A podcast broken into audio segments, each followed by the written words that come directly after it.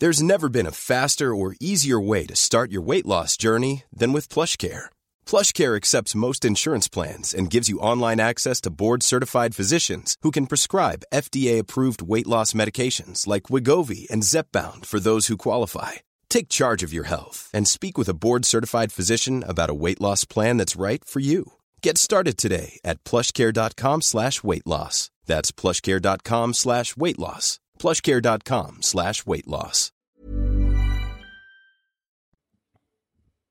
Bonjour à toutes et à tous, bienvenue si vous nous rejoignez sur CNews, place à 90 minutes info week-end, à une semaine exactement du second tour de l'élection présidentielle. C'est un dimanche évidemment très politique que nous commentons. Nous nous pencherons dans un instant sur les résultats de la grande consultation lancée par la France Insoumise pour connaître les intentions de vote de ses électeurs pour ce second tour. Nous reviendrons ensuite évidemment sur la campagne de cet entre-deux tours qui se poursuit pour Marine Le Pen et Emmanuel Macron. Je vous présente nos invités dans un instant. D'abord, le rappel des principaux titres de l'information avec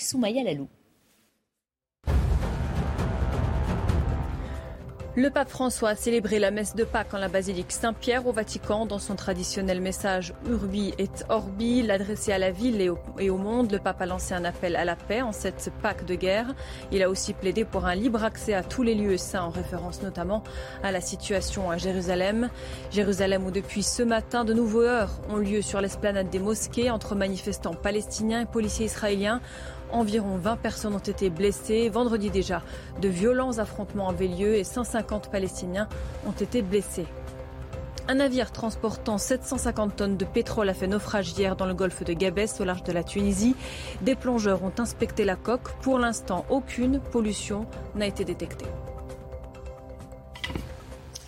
Nos invités, comme promis, les voici. Sarah Salman, bonjour. Bonjour. Vous êtes avocate au barreau de Paris. À vos côtés, Laurent Ozon, bonjour. Bonjour. Essayiste et directeur de Strargum. Nous accueillons également William Tay. Bonjour. Bonjour. Président du think tank Le Millénaire. Et Christophe Selzer. Bonjour. Bonjour. Directeur de Génération Libre. On commence donc avec cette question. Comment l'électorat de Jean-Luc Mélenchon envisage-t-il le 24 avril? Entre l'abstention, le vote blanc ou nul et une voix pour Emmanuel Macron, quel camp choisira-t-il Au soir du premier tour, Jean-Luc Mélenchon a donné ce qu'on peut appeler une consigne de vote. Une grande consultation vient de s'achever au sein du parti pour connaître le positionnement de cette union populaire pour le second tour de la présidentielle. Quels en sont les résultats? On va les commenter ensemble. On va d'abord se tourner, nous tourner vers Elodie Huchard du service politique de CNews. Bonjour Elodie. Dites-nous tout Elodie, que ressort-il de cette grande consultation?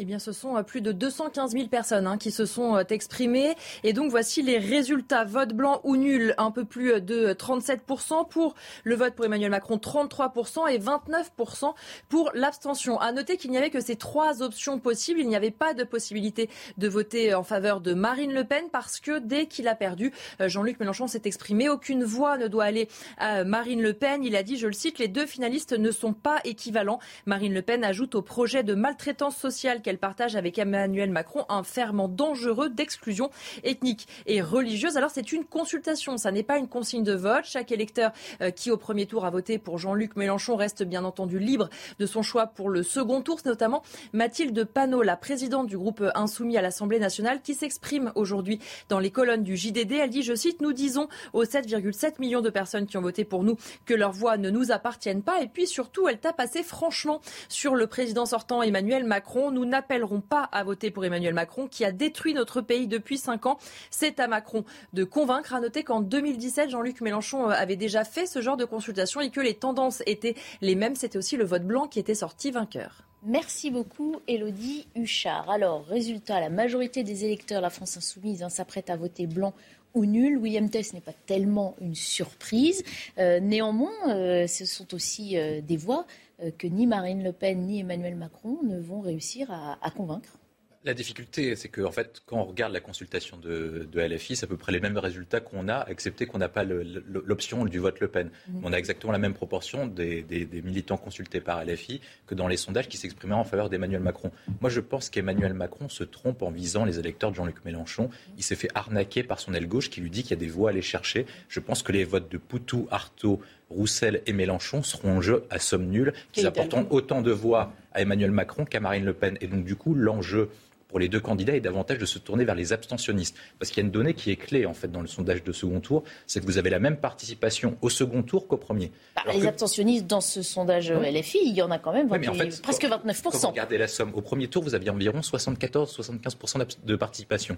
Au second tour, vous avez 75% d'abstention. Par contre, on vous montre que des électeurs qui ont voté Mélenchon vont s'abstenir, des électeurs qui ont voté Jadot vont s'abstenir, des électeurs qui ont voté Yann Hidalgo vont s'abstenir, des électeurs qui ont voté Pécresse vont s'abstenir. C'est-à-dire qu'il y a des, la même somme d'abstentionnistes qui n'ont pas venu voter au premier tour qui vont voter au second. Et c'est cela qu'il faut aller chercher du côté d'Emmanuel Macron et du côté de Marine Le Pen.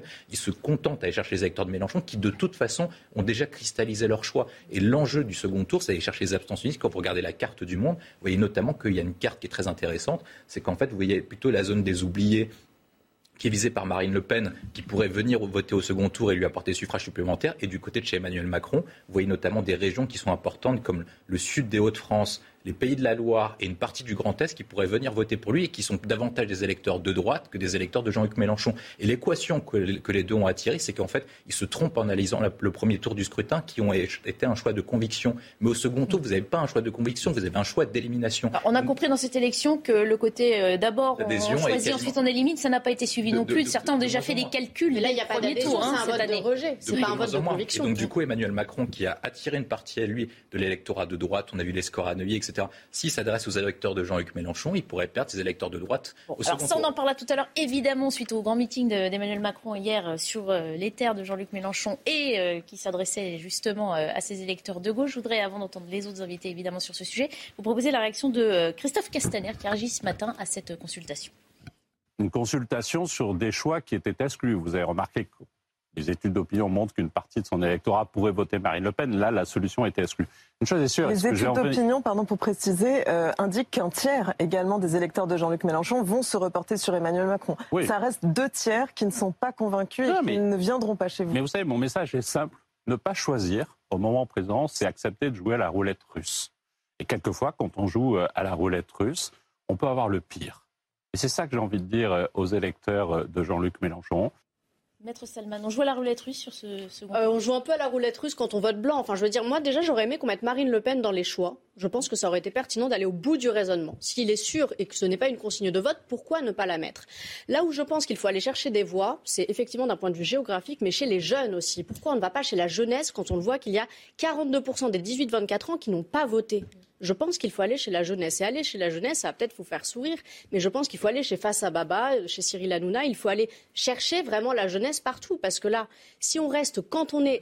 Non, mais ça vous fait peut-être sourire, mais. Non, mais moi, je pense que c'est une émission qui a tout son intérêt et qui Emmanuel Macron aurait dû aller débattre. Cette jeunesse dont vous parlez, elle a majoritairement voté pour Jean-Luc Mélenchon. Et est-ce que voter blanc est un choix? Non pour moi, ce n'est pas. Enfin, c'est un choix par défaut qui pourrait bénéficier à Marine Le Pen, donc c'est pas intelligent. Ça, reste un choix. Ça veut dire que quand vous votez blanc. Alors, et, les 29% d'abstention, qu'est-ce que vous en faites vous, faites vous faites quand même le choix civique de vous déplacer pour aller voter, pour, vous, pour dire aucun des deux candidats me convient. Et alors, et c'est quand même une expression. Très bien. Et les 29%, mais vous pouvez être abstentionniste par conviction. Oui, aussi. Vous pouvez être abstentionniste alors, Laurent Ozan. Bon, alors, et Christophe Selzer. Le vote des gens qui se sont déplacés, c'est une chose. Les sondages, c'en est une autre. Ce que je sais, c'est que, euh, a priori, on a, euh, dans, je dirais, dans, le, dans l'évaluation, dans la connaissance de l'électorat Mélenchon, euh, il y a de gros inconnus. La preuve, c'est que les instituts de sondage l'ont sous-estimé de près de 5 à 6 au premier tour, ce qui est énorme. C'est pas une petite fourchette, hein, c'est pas 1, 2%, c'est 6%, enfin, je veux dire 5-6% de différence. Donc ça veut dire qu'on ne connaît pas réellement. Les sondeurs n'ont pas vraiment les moyens d'apprécier correctement euh, ce vote.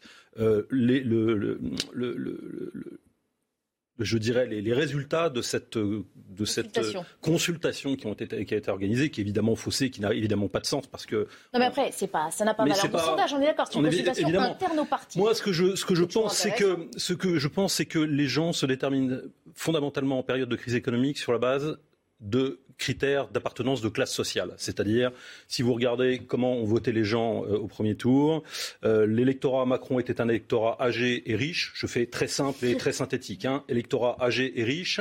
L'électorat Mélenchon était un électorat très jeune et plutôt banlieue. Et l'électorat euh, de, Le Pen était un électorat globalement population active. Et donc aujourd'hui, la question qui va se poser, c'est de savoir si les plus jeunes et les populations qui ont voté, donc l'électorat qui s'est déplacé pour Marine Le Pen, se sent sociologiquement parlant et politiquement parlant plus attiré par un candidat qu'ils connaissent, qu'ils ont évalué pendant cinq ans, qui a un bilan et, et, qui globalement capte la population la plus riche et la plus âgée euh, en France et, euh, et, et, Marine Le Pen. Pour moi, je pense qu'on va avoir de, je pense qu'on va avoir de très grosses surprises sur le report de voix de l'électorat Mélenchon en faveur de Marine Le Pen euh, au deuxième tour de la présidentielle. Vous pensez qu'ils auront euh, des voix Je pense qu'ils auront. des voix je pense que je pense que Jean-Luc Mélenchon va s'apercevoir, va, va, mesurer à quel point l'adage "on n'est pas propriétaire de ses votes" euh, peut se vérifier. Donc ça aurait été moi, je pense, pertinent de rajouter une case Marine Le Pen pour avoir eu un ordre. Ça, c'était leur affaire. S'ils avaient envie de bricoler leur truc sans Marine Le Pen, c'est bon. Christophe César, je vous propose d'intervenir, mais juste après la publicité. Malheureusement, on doit s'interrompre quelques minutes et on reprend la conversation juste après. Bientôt 16h, l'heure de faire un point sur euh, l'actualité. C'est le rappel des titres de Soumaya Lalou. Et après, on reprend les conversations, les débats avec nos invités. Fin de la consultation chez la France insoumise. À la question que devons-nous voter au second tour? Les soutiens du parti ont voté blanc majoritairement à près de 38%. Le vote pour Emmanuel Macron arrive ensuite avec près de 33% des voix. Devant l'abstention, elle, à 29%. Le vote pour Marine Le Pen n'était pas proposé. Mariupol n'est pas tombé, affirment à l'instant les autorités ukrainiennes. Des soldats tiendraient toujours des secteurs de la ville. Le Premier ministre ukrainien a affirmé que les derniers défenseurs combattront jusqu'au bout, refusant l'ultimatum imposé par les Russes. Moscou avait exigé que les soldats retranchés dans l'usine d'armement se rendent pour midi, heure française. Et ce soir, au Parc des Princes, le classique au PSG-OM à 20h45. Marseille veut conserver sa place de numéro 2. Paris souhaite se racheter auprès de ses supporters après son élimination de la Ligue des Champions face au Real Madrid. Les supporters de Marseille ne sont toujours pas autorisés de déplacement. Christophe Selzer, donc on ne vous a pas entendu. La parole est, donc à vous sur cette consultation euh, LFI et donc une majorité de, de l'électorat de Jean-Luc Mélenchon qui dit vouloir voter blanc ou nul. Oui, bah, le résultat, effectivement, n'est pas surprenant, hein, puisque c'était ce qu'on avait dans à peu près l'ensemble des sondages. Euh, évidemment, on n'avait pas cette option Marine Le Pen qui sera bien là euh, le soir du deuxième tour. On est à peu près sur euh, trois tiers, Macron, Le Pen, abstention, blanc, nul. moi, je suis quelque part pas si intéressé par la, question des reports de voix parce que je crois qu'on est sur un 50-50 avec deux candidats attrape-tout, on va dire, avec un, une espèce de camp euh, social-démocrate euh, conventionnel et peut-être un camp plus, j'allais dire, socialiste, nationaliste. Donc, mon point de vue, deux camps plutôt très étatistes. Euh, et je ne pense pas qu'ils vont faire venir l'un comme l'autre plus de voix en donnant. Enfin, je pense que beaucoup de choses vont se jouer sur le débat, en fait, à la fin.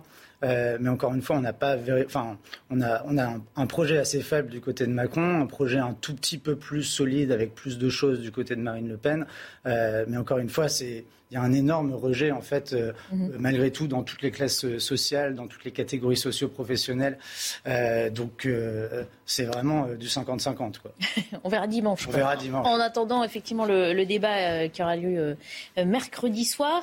ils seront donc, donc face à face hein, dans les bureaux de vote, évidemment, dimanche prochain. Face à face aussi pour le débat de mercredi. Ils sont encore en campagne. Marine Le Pen était dans l'Eure-et-Loire hier, d'où elle a promis de diriger la France comme une mère de famille. Hein. On l'entendra tout à l'heure et surtout, on reviendra sur cette expression. Emmanuel Macron tenait un grand meeting à Marseille dans lequel il a fait un long plaidoyer en faveur de l'écologie. On le sait, il lui faut séduire à gauche, enfin, sauf euh, c'est William Tay qui ne, parle pas, qui ne pense pas ça, hein, qui nous a dit tout à l'heure. Euh, quoi qu'il en soit, Emmanuel Macron veut se positionner comme étant le candidat écologiste face à Marine Le Pen. On va revenir sur ce volet écolo exposé par le candidat Macron hier à Marseille avec Adrien Spiteri. Virage à gauche pour Emmanuel Macron. À Marseille, le président candidat promet de mettre l'écologie au cœur du pouvoir. Mon prochain Premier ministre sera directement chargé de la planification écologique. Des appels du pied à la gauche dont il reprend certaines propositions. Les avions sans émissions, zéro carbone, les trains hydrogène, la voiture électrique produite en France, les éoliennes en mer produites en France, le candidat de la France insoumise, Jean-Luc Mélenchon, proposait de construire plus de 3000 éoliennes en mer à l'horizon 2050. Ce passage au vert d'Emmanuel Macron est salué par ses soutiens. J'étais vraiment très très content euh, qu'il aborde euh, de manière très complète le thème de l'écologie. parce que ce thème n'est pas du tout sorti pendant la campagne. Alors, je pense que le président de la République, en parlant écolo, parle à tous les Français. Et au-delà des Français, il parle à tous les Européens. Reste à savoir si cette nouvelle stratégie sera payante le 24 avril prochain. Lors de la consultation réalisée par Jean-Luc Mélenchon auprès de ses soutiens, le vote blanc ou nul est arrivé en tête avec un peu plus de 37% des voix. Emmanuel Macron, lui, récolte 33% des suffrages. Laurent, osant piocher dans le programme euh, de Jean-Luc Mélenchon, évidemment, euh, stratégie euh, électorale oblige pour le candidat Macron. On comprend pourquoi il le fait. Est-ce que ça convainc ses électeurs, les indécis, les abstentionnistes peut-être?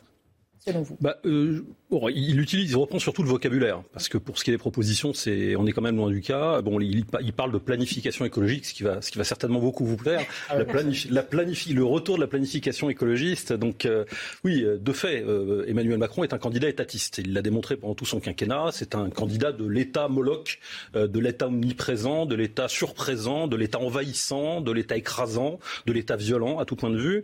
Et donc, finalement, ce thème de la, de, de la planification écologique par l'État, c'est finalement pas très étonnant de le retrouver dans sa bouche, même si euh, quand on a écouté son discours, on s'aperçoit que c'est pas du tout le discours de Jean-Luc Mélenchon qu'il tient.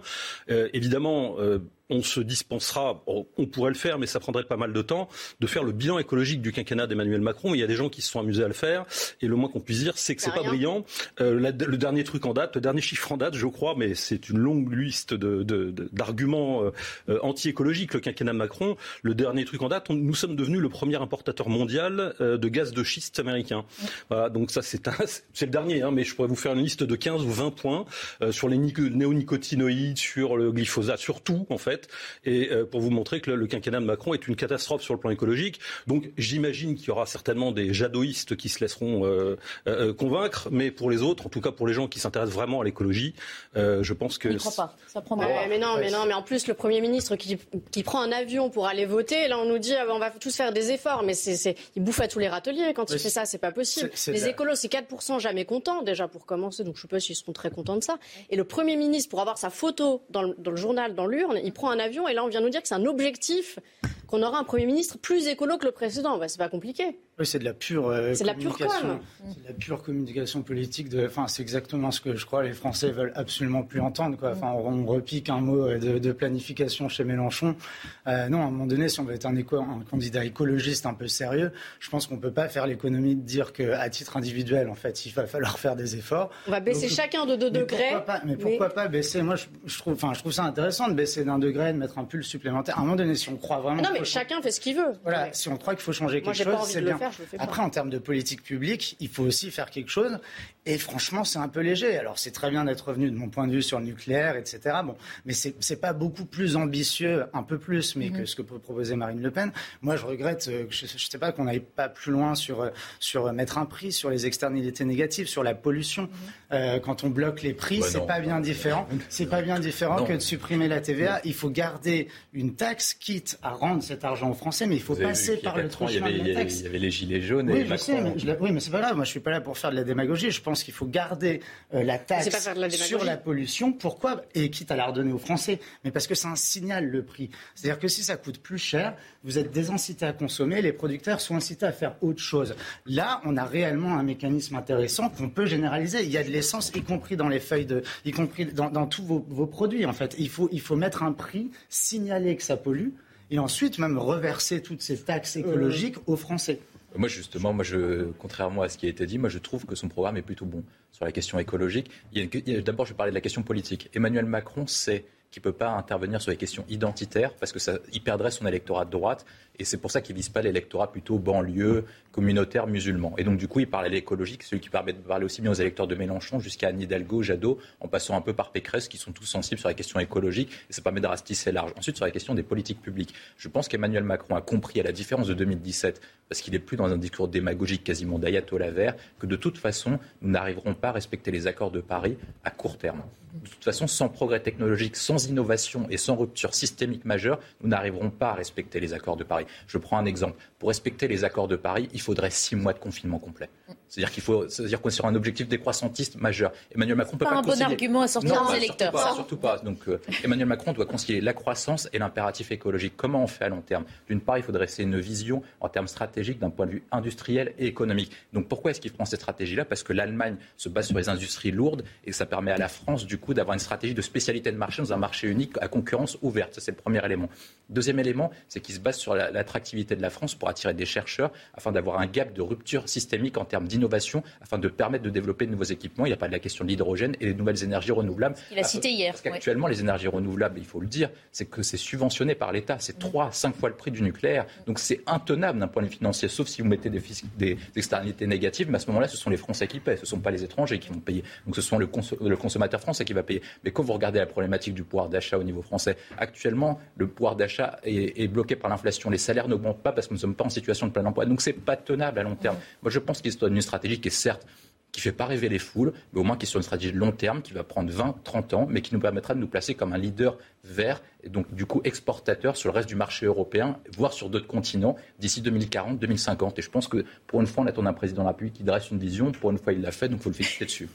Enfin, il n'a rien fait pendant 5 ans hein, sur l'écologie. Oui, mais après, c'est simple de dire ça. Mais quand quelqu'un propose une vision, on se base sur la vision. Une vision, qui arrive à J-7. Euh, un... Oui, non, enfin, bon. Euh, la, la, vision, euh, je, en fait, pour moi, vous avez fait la démonstration inverse de celle que vous, que vous, que, vous énonciez au départ, c'est-à-dire que précisément l'ensemble de ces orientations ne sont pas tenables, c'est-à-dire l'ensemble des objectifs qui s'est qui s'est donné ne sont pas tenables. Oui, il n'y en a qu'un seul qui est pas tenable, c'est respecter les accords de Paris en trois ans. Bah, précisément, mais c'était pas tenable non plus ça. Donc il y a aujourd'hui une il y a deux discours sur l'écologie. Il y a l'écologie vue par les institutions internationales, FMI, GATT, institutions de Bretton au sens large, qui globalement sont, euh, c'est à peu près le discours que tient Emmanuel Macron. Et puis il y a l'écologie vue par euh, les États-nations ou par les populations, c'est-à-dire tout le monde comprend que les principaux facteurs d'intensivisme euh, sur le plan de la pollution, c'est essentiellement la circulation euh, des biens et des personnes, c'est-à-dire l'intensification des échanges internationaux, euh, la relocalisation, ça c'est des thématiques qu'Emmanuel Macron avait abordées de façon tout à fait opportuniste euh, après la crise Covid, à la suite de la crise Covid, en disant oui c'est vrai qu'on a tout, tout est produit en Chine, c'est vrai qu'il faudrait relocaliser ça, c'est vrai qu'on fait plus de masques, c'est vrai qu'on fait plus de médicaments, c'est vrai qu'on fait plus rien et qu'il faut le refaire revenir. Ça c'est typiquement ce genre de choses qu'il a totalement oublié hein, évidemment une fois la crise Covid passée. c'est tout à fait c'est tout à fait ce qui relève d'une politique ou d'une pensée d'une pratique plus exactement politique écologiste celle qui vise globalement à sortir, à engager la démondialisation des échanges. Et sur ce thème-là, évidemment, Emmanuel ne peut pas, Emmanuel Macron ne peut pas se positionner parce que ce, ce sujet était littéralement totalement trusté par Marine Le Pen avec le concept de localisme. Il s'adresse à la population. question, oui, mais la question, c'est pas de savoir si on veut réindustrialiser ou pas. Quasiment tous les partis politiques veulent réindustrialiser. C'est de savoir comment vous faites concrètement. Vous êtes dans le cadre du marché mmh. unique. Vous ne pouvez pas faire un, un, dirigisme étatique en disant on va décider de relocaliser. Ça ne se décrète pas la, la réindustrialisation. Ça se fait d'un point de vue matériel en disant on a mené une politique économique accommodante. Et la planification écologique, ça s'appelle comment Mais ça, c'est n'importe quoi. Ça, ah d'accord. Donc finalement, c'est n'importe quoi. C'est du Mais ça, c'est un outil de communication. Moi, je parle de, ah des éléments concrets. Donc sur la question, sur la question de la politique économique, donc industrialisation, il faut créer un cadre, un cadre économique qui soit accommodant pour que les investisseurs puissent venir et puissent exercer une activité en France. Il faut créer un cadre fiscal accommodant, un cadre réglementaire accommodant. Il faut surtout investir sur la recherche et développement. J'ai pas vu dans le programme de Marine Le Pen un programme englobant sur ce point de vue-là. Hormis dire qu'il faut faire du localisme, c'est très très, très, très, gentil, mais avec les règles européennes de concurrence, avec, les, avec le cadre fiscal qu'elle entreprend, avec les dépenses de 100 milliards d'euros supplémentaires qui doivent être comblées par des taxes, je ne suis pas sûr que des types puissent venir en se disant la France est un grand pays, on puisse investir. Ah, bah, si l'objectif d'une politique écologiste consiste à faire, revenir des, à faire venir des investisseurs étrangers, c'est-à-dire si vous pensez qu'une politique écologiste, ça consiste à chercher des investissements à l'étranger. Ça, c'est la question de la réindustrialisation. Bah, sur, la question de la politique, sur la question de la politique écologique, moi ce que je dis, c'est qu'à court terme, vous ne pouvez pas remplir les accords de Paris ou les objectifs du GIEC parce que nous n'avons pas la technologie suffisante. Donc la question qui est clé pour les États occidentaux et ceux qui veulent devenir leaders sur la question énergétique, c'est d'avoir des ruptures technologiques qui soient importantes, notamment sur la question de la fusion nucléaire ou sur les nouvelles énergies comme sur la question de l'hydrogène. Alors justement, c'est le débat. Quel est le candidat qui va faire le plus en matière d'écologie? C'est la question effectivement hein, qu'on se pose et qui intéresse euh, certains Français beaucoup de Français, puisque l'écologie fait partie de nos, vies désormais. Je vous propose d'écouter la réaction de Sébastien Chenu à cette proposition, à ces propositions écologiques faites par euh, Emmanuel Macron hier lors de son meeting. Bon, c'est un peu euh, à Marseille, c'était un peu plus belle l'arnaque, quoi, cette histoire de discours sur l'écologie d'Emmanuel Macron. Enfin, sincèrement. Alors, j'espère que son futur premier ministre, chargé de la planification écologique, n'ira pas voter le dimanche en jet, parce que ça aussi, en termes d'empreinte carbone, euh, on espère simplement que ce premier ministre, il aura une autre logique. Vous voyez, si déjà il pouvait corriger des petites choses du quotidien, ça, nous, ça rendrait probablement. A besoin de sécurité oui, oui, oui, oui, et contraint, ça coûte beaucoup plus bien cher. Sûr, il a besoin d'aller voter en jet. à chaque oui, bien sûr, il a besoin d'aller voter en jet. Au-delà de, ça, au-delà de ça, euh, le discours d'Emmanuel Macron, je vous le disais, qui est un Je vous parle de Marine Le Pen, moi. Est-ce qu'un ah Premier ministre de la planification écologique, ça pourrait figurer euh, parmi ces nouvelles propositions Mais nous, ce sera plutôt un Premier ministre du localisme, parce que tout notre programme est basé sur une logique différente, une philosophie différente, qui est le localisme, le produire au plus près de l'endroit où on consomme, le circuit court, l'économie circulaire. On a refait le tour de tout ce que vous avez déjà euh, évoqué, c'est vrai, mais ça reflète bien les contradictions en fait qui sont liées à ces thématiques et qui laissent aussi les Français perplexes parce qu'à écouter tel ou tel candidat, finalement, on y voit Là, on n'a rien retenu. Hein. Concrètement, je n'ai pas compris un, un, programme. Là. On ne comprend pas grand-chose. Et puis moi, je veux bien qu'on revienne. Enfin, moi, je, trouve très bien les circuits courts, mais euh, les circuits courts, euh, sur la viande, par exemple, euh, l'empreinte carbone peut être plus élevée. Donc, les choses sont absolument pas évidentes. Et je veux bien qu'on diabolise la mondialisation, mais en attendant, si on a eu des vaccins, c'est parce qu'il y a une recherche internationalisée. si on fait du. Enfin, on a besoin d'uranium, il faut aller le chercher pour, pour le nucléaire. si on veut tous s'habiller en laine ou en lin, on fait comment? On met des moutons partout en France. Enfin, c'est absolument intenable. Euh, Croirais mon grand-père, là. voilà, et, sur et, si on veut refaire des masques complètement en autarcie en France, je veux bien aussi, mais à ce moment-là, on repart dans une logique impériale et on va au Cambodge parce qu'on ne fait pas le caoutchouc. Entre, non, mais c'est excessif. entre, le, entre, la planification écologiste euh, sous, sous, sous, contrôle des, des institutions de Bretton Woods, d'Emmanuel Macron et l'autarcie euh, où on vit tous en gilet de laine, il y a peut-être un entre-deux. Il y a peut-être un, intermédiaire. Qui incarne cet entre-deux C'est la question. La question, c'est il y a globalement trois écologies. Hein. Il y a je parle des écologismes sérieux. Je ne parle pas de l'écologie d'ailleurs, qui est en fait une métascience, hein, qui est une science. Euh, il y a trois écologies. Il y a globalement une écologie libérale qui prétend que globalement il faut internaliser les externalités négatives, oh qui est en gros votre. votre pas sûr que tout le monde nous comprenne de l'autre côté du bon, il y, a, il y a une écologie, une, écologie qui prétend résoudre. Les, y a une écologie qui prétend résoudre le problème de l'écologie par la recherche scientifique et l'innovation technologique. Et il y a l'argent après. Voilà. Et il y a des écologistes qui se disent qu'il y a quand même des questions à se poser sur la façon dont nous vivons, sur le mode d'organisation de notre société, sur les objectifs économiques et les objectifs de société que nous avons. Et à l'intérieur de cette, euh, de cette question des changements de société, c'est-à-dire est-ce que notre société va pouvoir évoluer, va devoir évoluer pour s'adapter à des contraintes écologiques?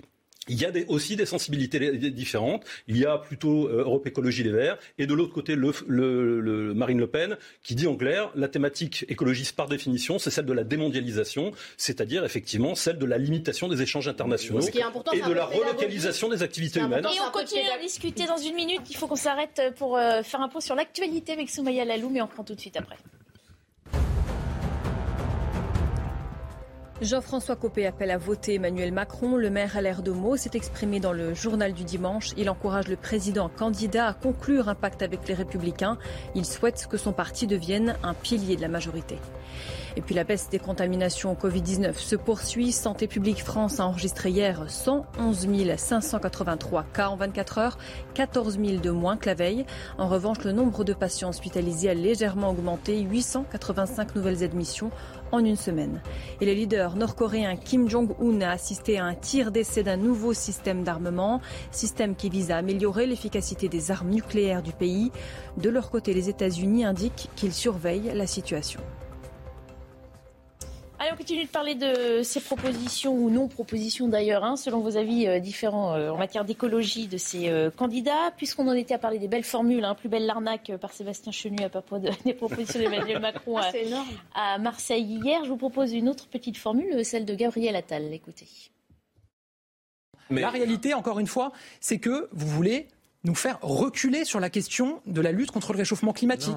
Vous êtes les candidats du grand réchauffement. Vous, allez ceux du grand remplacement. vous êtes sensible à ce genre d'expression Bon, même si vous allez me dire, William, c'est de la com. Non, mais moi, je, moi, je pense que ce. Chacun se renvoie la balle. En, en, fait, le débat sur lequel on assiste au second tour est plutôt pathétique, dans la mesure où, en fait, quand vous aviez invité un porte-parole de Macron, il n'est pas là pour parler des bienfaits que Macron ferait pour la France pour 5 ans, mais dire que Le Pen serait pire que Macron. Quand vous invitez un porte-parole de Le Pen, il vous dira, il ne parlera jamais des propositions de Marine Le Pen, vous dira que Macron est une catastrophe intégrale, bilan, il est nul, il est mm. nul, c'est une arnaque. Moi, je pense que ça affaisse le débat politique. On est là pour entendre, ils doivent utiliser leur temps de parole pour dire ce qu'il y a de bien dans leur programme et pourquoi est-ce que nos enfants vivraient mieux que, que leurs parents? C'est ça ce qui est intéressant. Qu'est-ce, quelle sera la vision de la France en 2040 Qu'est-ce que nous allons mm. faire pour créer un monde meilleur? Quelle est la France qu'on veut bâtir sur l'après-Covid? Mm-hmm. Comment nous allons nous adapter aux nouveaux rapports du monde du travail Comment nous allons vivre en fait du fait de la crise Covid, que les rapports sociaux ont été modifiés Comment nous allons faire en sorte que la France puisse exister dans le conflit entre la Chine et les États-Unis C'est ça qui est intéressant. Et moi, je pense que les Français ont raison de dire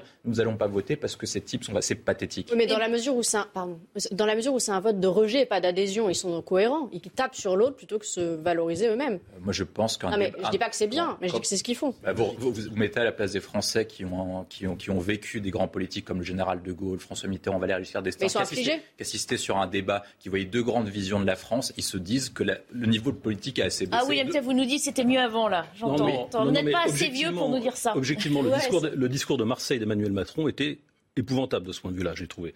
Donc sur le fond, je l'ai trouvé vraiment très pauvre. Je ne parle pas de la forme, qui était très mauvaise aussi à mon avis, mais elle était, était vraiment, était vraiment, vraiment pauvre. Je suis assez globalement d'accord avec vous. Je crois que pourtant, euh, à la période à laquelle nous vivons, nous avons la possibilité de, d'une façon ou d'une autre, de changer de paradigme. C'est-à-dire que nous sommes globalement dans la continuité d'un paradigme depuis 40 ans. Je veux dire, on n'en sort pas, on est toujours dans la même chose. C'est ce que beaucoup espéraient pour le premier tour. Ils sont déçus par bah rapport à. Bah, Parce qu'ils ont pensé que c'était le second changer quelque chose. Je crois qu'au deuxième tour, il n'y aura qu'un seul vote pour changer de paradigme. Ah. Alors pour boucler la boucle, parce qu'on parlait de justement ce qu'on se renvoie la balle, ce que disent les candidats, je vous propose d'écouter Marine Le Pen qui, dont, euh, qui, dit, être victime effectivement hein, d'une certaine diabolisation, de critique du camp d'en face. Je ne sais même pas sur quoi ils se fondent pour dire cela. Je n'ai jamais été climato-sceptique. J'ai un projet qui précisément tient compte euh, de l'environnement, tient compte de l'écologie. Je ne vois pas comment on peut être climato-sceptique quand on discute, par exemple, avec les vignerons, comme je l'ai fait à de très multiples reprises durant les 31 campagnes, semaines de campagne que j'ai pu faire, et qui nous expliquent qu'évidemment, eux-mêmes constatent, euh, bien entendu, dans euh, leur production euh, agricole, dans leur vendange, euh, qu'il y a un changement du climat. mais, mais vous voyez, par exemple, typiquement, c'est l'exemple type d'un d'un anathème qui est lancé par le président candidat, mais qui est fondé absolument sur rien.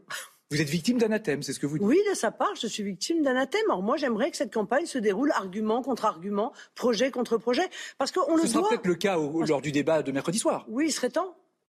C'est vrai que c'est ce qu'elle a répété aussi toute la semaine, euh, qu'elle avait hâte de ce débat pour pouvoir euh, exposer des choses. Euh, la plus elle parle, plus elle s'enfonce. Hein, donc peut-être qu'on espère que ce débat sera un peu plus concluant. Mais si, un coup, ce quotidien, c'est pas un journal tous les jours, elle nous en fait une. Non, mais je sais pas. Moi, je, moi quand, je vois la campagne, quand je vois la campagne d'Emmanuel Macron et de ses partisans, auquel je suis plutôt favorable sur le projet écologique, je pense qu'ils ont tort d'aborder la question comme ça. Ils ont, pris, ils ont pris le débat comme si on était il y a 20 ans, en 2002, Jacques Chirac contre Jean-Marie Le Pen. Mm. Ils disent, elle est d'extrême droite, elle est extrême droite, elle est raciste, homophobe, antisémite ou je ne sais pas quoi. Ça ne fonctionne plus. Vous n'avez pas 45% des Français qui se tournent éventuellement vers Marine Le Pen dans le cadre de second tour parce qu'elle serait raciste. Il n'y a pas 45% qui se disent, tiens, cool, on va voter pour une raciste. Donc c'est mm. pas ça. Il y a une raison pour laquelle ils votent pour Marine Le Pen.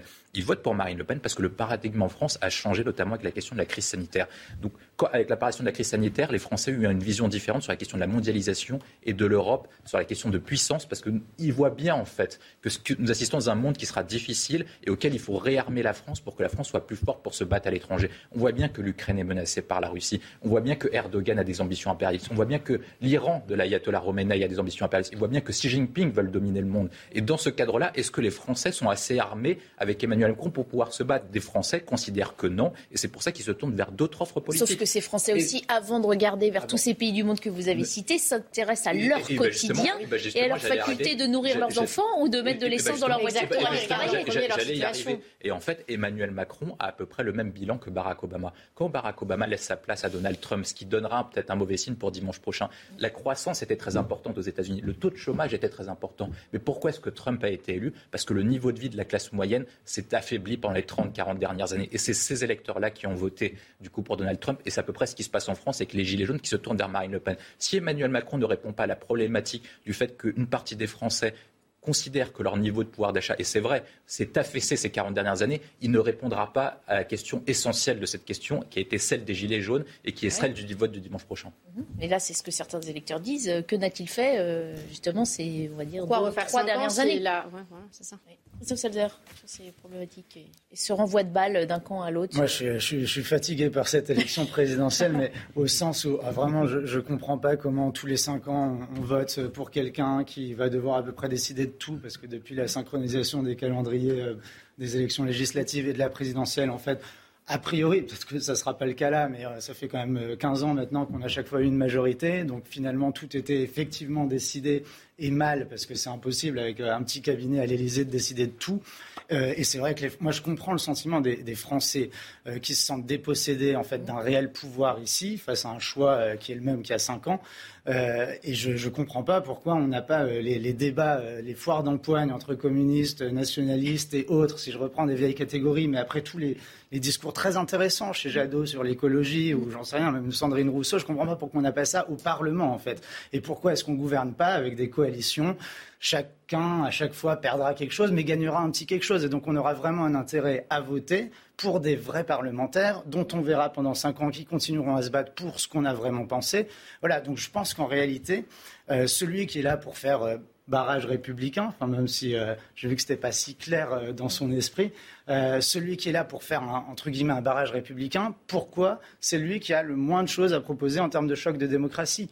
Pourquoi est-ce que dans le point, il réfléchit, et c'est très intéressant, à des midterms qui vont un peu dans le sens de ce que je dis, mais euh, j'avais l'impression de lire cet entretien dans le point comme si euh, je me disais, ah ben, peut-être que dans dix ans, il sera un bon candidat, il a de bonnes intuitions, il faut juste qu'il tranche, et puis voilà. Euh, on avait des choses très intéressantes chez, chez Yannick Jadot. Chez on est passé à côté, quoi. Encore une fois, c'est passé à côté de Jadot. J'allais presque dire, c'est presque un appel à Emmanuel Macron, il reste encore quelques jours. Enfin, proposer un choc de démocratie, c'est en plus qui peut à peu près rassembler tout le monde en réalité qu'est-ce qu'on peut faire en termes de modification des institutions ou qu'est-ce qu'on peut faire en termes de réorganisation un peu tard, là, euh, une semaine du premier tour, c'est quand même un peu tard. Il est jamais, trop, tard. Mais ça, ça constituera un vrai projet. C'est-à-dire que sur les institutions, on avait eu cette euh, promesse de, la dose de proportionnel. Moi, je ne lui fais pas de procès d'intention. Il a essayé de faire cette réforme constitutionnelle qui a été bloquée par les oppositions. Il y a eu l'affaire Benalla.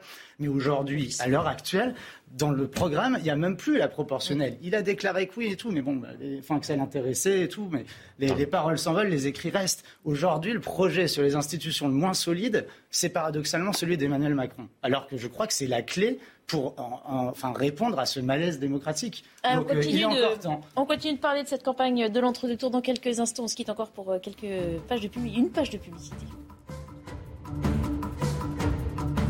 C'est pas méchant. Ça. Nous continuons à débattre de l'actualité des derniers euh, meetings de campagne des deux candidats à l'élection présidentielle. Nous voterons dimanche prochain. On s'arrête d'abord sur les principaux titres de l'actualité de ce dimanche avec Soumaya Lalou. Le président Zelensky invite Emmanuel Macron à se rendre en Ukraine pour constater de ses yeux, dit-il, un génocide commis par les Russes, un terme qu'Emmanuel Macron a refusé jusqu'ici d'employer afin d'éviter l'escalade verbale. Le président ukrainien avait dans un premier temps jugé ce refus très blessant. Mariupol n'est pas tombé, affirment à l'instant les autorités ukrainiennes. Les soldats tiendraient toujours des secteurs de la ville. Le Premier ministre ukrainien a affirmé que les derniers défenseurs combattront jusqu'au bout, refusant l'ultimatum imposé par les Russes. Moscou avait exigé que les soldats retranchés dans l'usine d'armement se rendent pour midi, heure française. Et puis ce soir au Parc des Princes, le, Classico PSG-OM à 20h45. Marseille veut conserver sa place de numéro 2. Paris souhaite se racheter auprès de ses supporters après son élimination de la Ligue des Champions face au Real Madrid. Les supporters de Marseille ne sont toujours pas autorisés de déplacement. Revient donc sur euh, le meeting d'Emmanuel Macron, c'était hier euh, à Marseille. Je voulais vous faire visionner cette euh, intervention marquante hein, hier, celle de Mourad Boudjelal, entrepreneur et soutien d'Emmanuel Macron. On regarde la séquence et puis on en discute.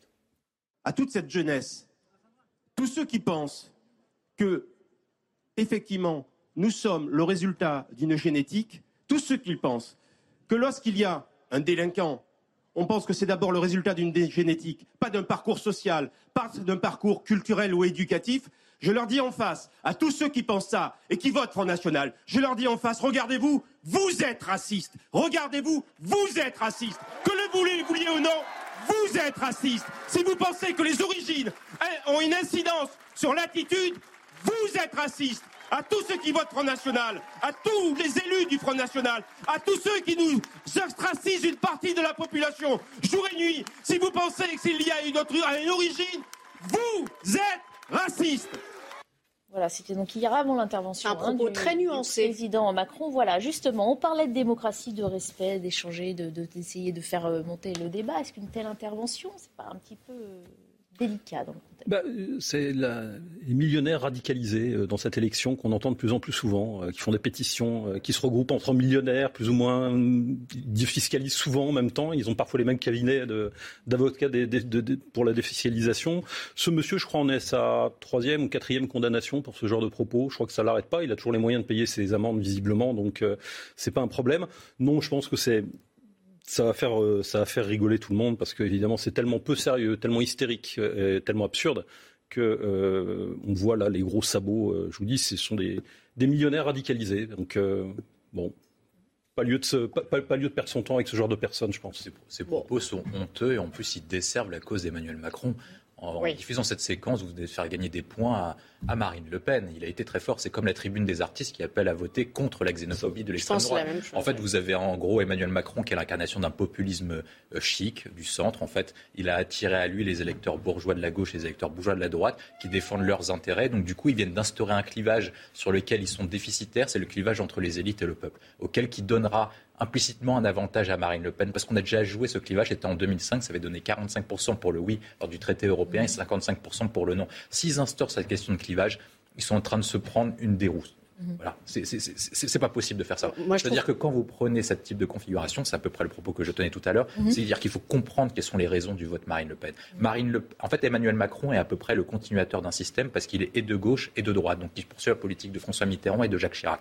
Marine Le Pen a très bien joué en disant qu'elle était ni de gauche ni de droite, en prenant à peu près un arc républicain, en prenant des positions, en prenant plutôt de la gauche venant de Chevènement et de Montebourg, et de la droite qui venait plutôt de l'aile souverainiste des républicains. Et c'est comme ça qu'elle a construit une offre politique qui est à peu près l'arc du non, en fait, de ceux qui se regroupaient sur la question du non, en partant de, Pasqua à Chevènement. Et c'est pour ça qu'en fait qu'elle fait ce type d'offre politique, parce que ça combat une majorité d'électeurs. Et pourquoi est-ce que ça monte? Parce qu'en fait, depuis 40 ans, la question de la mondialisation a conduit à une augmentation de la richesse dans le monde. Nous avons de moins en moins de dans le monde. Par contre, les classes moyennes des pays occidentaux, c'est la courbe d'éléphant de Milanovic l'a montré. C'est-à-dire qu'en fait, la mondialisation a enrichi les riches des pays pauvres, mais a appauvri la classe moyenne des pays industrialisés. Et c'est cette équation-là qu'il faut répondre sur la question de la mondialisation, c'est comment on fait, dans un cadre européen et de, pour poursuivre la mondialisation, pour permettre aux classes moyennes et aux classes inférieures de permettre de renouveler un espoir et de faire en sorte qu'ils reprennent leur destin en main. C'est ça la question qui est claire. Vous nous dites, c'est que ce genre d'intervention en fait attise euh, les haines. Bah, ça dessert M. Macron ça parce qu'il a, il a quand même une qualité oratoire indépendamment des propos et c'est dommage qu'il s'en serve pas à bon escient parce qu'il pourrait soulever les foules, on le voit, mais moi quand j'entends, non mais il pourrait, il a une qualité oratoire, c'est pas le cas de tous les candidats euh, qu'on a pu voir. mais là, quand j'entends ce discours, on dirait vraiment plutôt qu'il est pour Marine Le Pen tellement, enfin dans, le, dans la manière de parler. C'est-à-dire qu'il dessert complètement M. Macron et il a un discours qui est déconstruit, ce qui est dommage parce que c'est pas quelqu'un d'idiot. Alors une intervention qui évidemment euh, a fait réagir hein, et certains euh, bah, c'était le but sur le sujet aussi. Euh, aujourd'hui, la République en marche hein, défend l'idée que les deux projets de Marine Le Pen et d'Emmanuel Macron sont diamétralement différents, mais que les électeurs des deux camps ne sont peut-être pas irréconciliables. Je vous propose d'écouter la réaction de Jordan Bardella et de Clément Beaune, qui était l'invité du grand rendez-vous CNews Europe 1 Les Échos. Je pense qu'Emmanuel Macron est un candidat autoritaire, est un candidat extrémiste euh, qui a fait beaucoup de mal à notre pays, euh, tant dans les mots qu'il a utilisés contre le peuple français, hein, les injures. Et d'ailleurs, je regrette qu'il n'ait pas euh, condamné, qu'il ait cautionné les déclarations de Mourad Boudjelal qui a ouvert son meeting et qui s'est adressé aux électeurs du Rassemblement national, c'est-à-dire d'après les derniers sondages, près d'un Français sur deux au second tour, hein, quasiment, en leur disant vous êtes des racistes. Si l'idée c'est de dire que les électeurs du Rassemblement national et de Marine Le Pen sont racistes, je ne partage pas cette idée. Pas du tout. Euh, qu'il y ait du racisme en France, bien sûr. Qu'il y ait de la discrimination dans notre pays, bien sûr. Que ce soit parfois le fait d'individus, d'entreprises, de, collectivités, ça existe. Mais je ne crois pas qu'on soit face à deux France irréconciliables. On le sent hein, là qu'on adoucit le ton du côté de la, République en marche aujourd'hui. Mais Jordan Bardella, si on a bien écouté, finit par résumer ce second tour comme extrême contre extrême. Est-ce que c'est comme ça qu'on peut qualifier ce qui nous attend dimanche prochain? Non, je pense, je pense pas exactement quand même. Euh, euh, je pense que c'est effectivement euh, irresponsable et que ça n'a pas de sens de ramasser tous les électeurs de Marine Le Pen derrière un chapeau de racisme. Je, après, j'en sais rien, mais je pense même pas que Marine Le Pen soit elle-même raciste. après, c'est pas faux de dire que un projet très, comment dire, nationaliste où on ferme, on restreint les flux de migration, etc. Euh, c'est pas faux de dire qu'il y a un risque effectivement, enfin, il y a, derrière, il y a l'idée d'une homogénéité culturelle qui est quand même là, c'est vrai. Euh, d'une cohérence culturelle peut-être tout simplement. Voilà, mais ça se dit, on peut aller très loin derrière. C'est pas de l'homogénéité, c'est de la cohérence. Ça reste, ça reste, en tout la cas, cohésion, si vous ça reste en tout cas une conclusion. Euh, c'est quelque chose vers lequel on peut aller avec ce type de projet. Je pense pas que ce soit euh, le projet qui est présenté aujourd'hui. Mais simultanément, j'ai beaucoup de mal à voir comment, qu'en fermant, parce que pourquoi pas faire des quotas sur l'immigration? Ce n'est pas du tout mon option, mais je veux dire, c'est pas antidémocratique, ça, ça, se, ça se tient très bien, j'ai pas de souci avec ça. Ça se fait au Canada. Voilà, ce que je dis juste, c'est que. Partout dans le monde, en fait. Ce que je dis juste, c'est que par rapport aux au problèmes d'un certain nombre de Français, en termes de police, de justice, en termes d'accès au travail, en fait, je vois pas grand-chose qui va permettre de changer les choses dans, dans le programme d'une Marine Le Pen. Donc c'est plus ça qui m'inquiète. C'est je, je, vois difficilement euh, comment est-ce qu'on va améliorer euh, le fonctionnement de la police, comment on réalloue les choses, euh, pourquoi est-ce qu'on légaliserait pas le cannabis, par exemple, pourquoi est-ce qu'on ne mettrait pas en place des systèmes de prison ouvertes comme en Norvège pour diminuer les, les, les taux de récidive à la sortie des prisons. Des petites choses, je ne dis pas que ça va tout résoudre, mais des choses qui sont un peu plus sérieuses pour faire évoluer les institutions carcérales, policières. Je ne vois pas ça du tout et je pense que c'est surtout à ça que les Français sont sensibles. Donc je suis quand même très déçu euh, de ce qui est proposé par une Marine Le Pen sur ces questions-là. Et malgré tout, dans la logique idéologique, on peut arriver à des questions d'autarcie, d'homogénéité culturelle qui, à mon avis, vont vraiment rien résoudre vous avez cité plusieurs sujets qui restent sensibles hein, euh, au sein de la société française. Parmi eux, il y a le thème du voile qui a ressurgi dans le débat euh, la semaine dernière. Le Rassemblement national a rappelé qu'il entendait le faire disparaître de la société euh, française. On écoute Jordan Bardella ce sujet, on en discute. L'objectif est évidemment de faire en sorte que le voile et la société française que le voile ne, ne, soit plus porté dans la société française. Donc nous le ferons calmement, sereinement. L'idée est dans un premier temps de donner aux chefs d'entreprise les moyens de lutter contre les revendications politico-religieuses dans l'entreprise. Et deuxièmement, de faire en sorte que euh, dans l'administration publique, c'est-à-dire l'espace public, euh, les bâtiments des mairies, euh, l'ensemble des collectivités, l'ensemble des administrations publiques, le voile ne soit plus, ne soit plus porté. Et dans l'université. Maître Salman, on a entendu euh, Jordan Badella dire nous le ferons calmement. Sans pression, hein. calmement, sereinement, enlever le voile à tout le monde. Je trouve que c'est tellement aberrant. Et après, on nous dit que c'est pas un parti extrémiste. C'est un parti extrémiste et extrême, je dirais même. Ce sont des, des mesures que je trouve très attentatoires aux libertés individuelles. Il y a une différence entre l'espace public, les lieux publics, le service public et dans la rue. Euh, moi, j'estime que chacun est libre de faire ce qu'il souhaite, même dans un pays laïque. Donc je trouve que le calmement, enfin, c'est, il est hors sol en fait moi, je ne suis pas d'accord. Moi, je pense que la question du voile, en fait, est à peu près le symbole d'une expression qui est plus profonde que nous vivons depuis une vingtaine, trentaine d'années. La question, c'est est-ce que nous voulons, en clair, que la France garde sa singularité culturelle dans le monde? La France a un modèle qui est unique. Nous faisons critiquer dans le New York Times sur le fait que nous avons conservé la laïcité. Et ce qui se joue, c'est est-ce qu'on garde le modèle unitaire, laïque, français, qui est la marque de notre exception culturelle, ou est-ce que par cas, on se dirige vers un modèle anglo-saxon qui est d'accommodement raisonnable? Quand vous, vous allez à Londres, vous allez à New York, les, Américains et les Anglais ont fait des concessions par rapport à leur civilisation et leur mode de vie pour intégrer d'autres cultures. Et la question qui est clé au niveau des Français, que les Français se posent au XXIe siècle, c'est est-ce que nous sommes prêts à faire des concessions pour intégrer d'autres populations? Est-ce que c'est les populations qui arrivent qui doivent faire des concessions Ils se posent la question, les Français, ou est-ce qu'ils y ont déjà en partie répondu eh ben, Ils ont en partie répondu, je pense, parce qu'ils veulent conserver le modèle laïque, unitaire français. Et c'est pour ça que vous avez des polémiques sur la question de l'autonomie de la Corse, voire l'autonomie de la Bretagne. Les Français sont attachés. Ça ça, c'est un pays qui s'est construit pendant mille ans. Et donc, du coup, il y a des traditions françaises. La, France, notamment, a fait la guerre à toutes les religions, a fait la guerre contre le protestantisme, a fait la guerre au catholicisme. Et ce n'était pas uniquement des petites joutes verbales à la télévision. On parle de centaines de milliers de morts sur ces questions-là. Et donc, du coup, les Français sont attachés à ce modèle-là. Et la question, c'est implicitement, du coup, qui va être posée, c'est la question de comment on fait pour reconquérir les territoires perdus de la République, parce que nous sommes attachés au principe d'égalité. Nous ne voulons pas que dans des territoires, une loi soit appliquée différente de celle de la République française. il y a Marine Le Pen hein, qui est aussi intervenue directement dans, dans ce débat-là et qui qui dit qu'elle sent bien que la question est délicate et qu'elle veut simplement euh, induire le sujet au sein de la société. On l'écoute. Laurent Ozon, vous pourrez réagir après. Celle que nous voulons rebâtir. Marine Le Pen avec la voix de Macron. Alors, un nouveau concept, ça. Marine Le Pen. Je sais très bien euh, quels sont les problèmes qui sont euh, liés au voile. Je sais très bien qu'il y a euh, des femmes âgées qui le mettent parce que ça correspond pour elles à un moment de leur vie. ce sont des problèmes qui sont des problèmes complexes. J'en suis parfaitement consciente de cela. Hein. Je ne suis pas, comment dire, obtus. Euh, et, mais il faut régler le problème des femmes qui sont obligées de mettre le voile parce qu'elles sont sous la pression des islamistes. Il y aura de toute façon des débats à l'Assemblée nationale. L'Assemblée nationale aura son mot à dire. Laurent Ozon, elle a raison, Marine Le Pen, de soulever le sujet ou il faut carrément dire que non J'ai pas l'impression qu'elle le soulève en fait. Je crois que ça a été extrait. En tout cas, euh, qu'elle veuille l'amener peut-être un peu. Non, je crois, je crois que ça a été. Je crois que cette, euh, ce, ce, thème n'a pas n'a pas été provoqué ou mis en avant euh, par euh, Marine Le Pen ou par Jordan, Badella. On lui a mis sous le nez ce thème-là pour lui dire alors qu'est-ce que tu fais, tu vas vraiment y aller, etc., euh, etc. Elle sait évidemment que c'est un sujet compliqué. une chose est sûre, c'est que alors moi je me prononce pas sur ce sujet, je me suis déjà, je me suis déjà, j'ai déjà perdu trop de temps à, en parler. Je considère que dans un pays qui a des millions de pauvres, une inflation qui qui s'envole et, et, qui est proche de la troisième guerre, enfin on a une situation de guerre très tendue actuellement presque à nos portes. Je pense qu'on a autre chose à faire qu'à se pencher sur la question du voile. Ça, n'est que mon avis. Mais une chose est sûre, c'est que, euh, comme vous le disiez tout à l'heure, euh, il y a effectivement une tension, euh, je dirais, identitaire, pour faire simple, d'appartenance en quelque sorte de modèle de société qui se profile derrière la question du voile. C'est pour ça que c'est un poil à gratter. C'est pour ça que c'est un sujet irritant pour tout le monde, hein, pour les uns et pour les autres. Mais remettons ça dans le contexte. Ça concerne quel pourcentage de la population aujourd'hui? Mais à chaque fois qu'il y a une minorité, c'est ce qui fait le plus de bruit. Mais précisément, je veux dire, ça doit concerner 0,5% de la population française. Donc, euh, je considère que c'est un non-sujet et je considère que manifestement, non-sujet.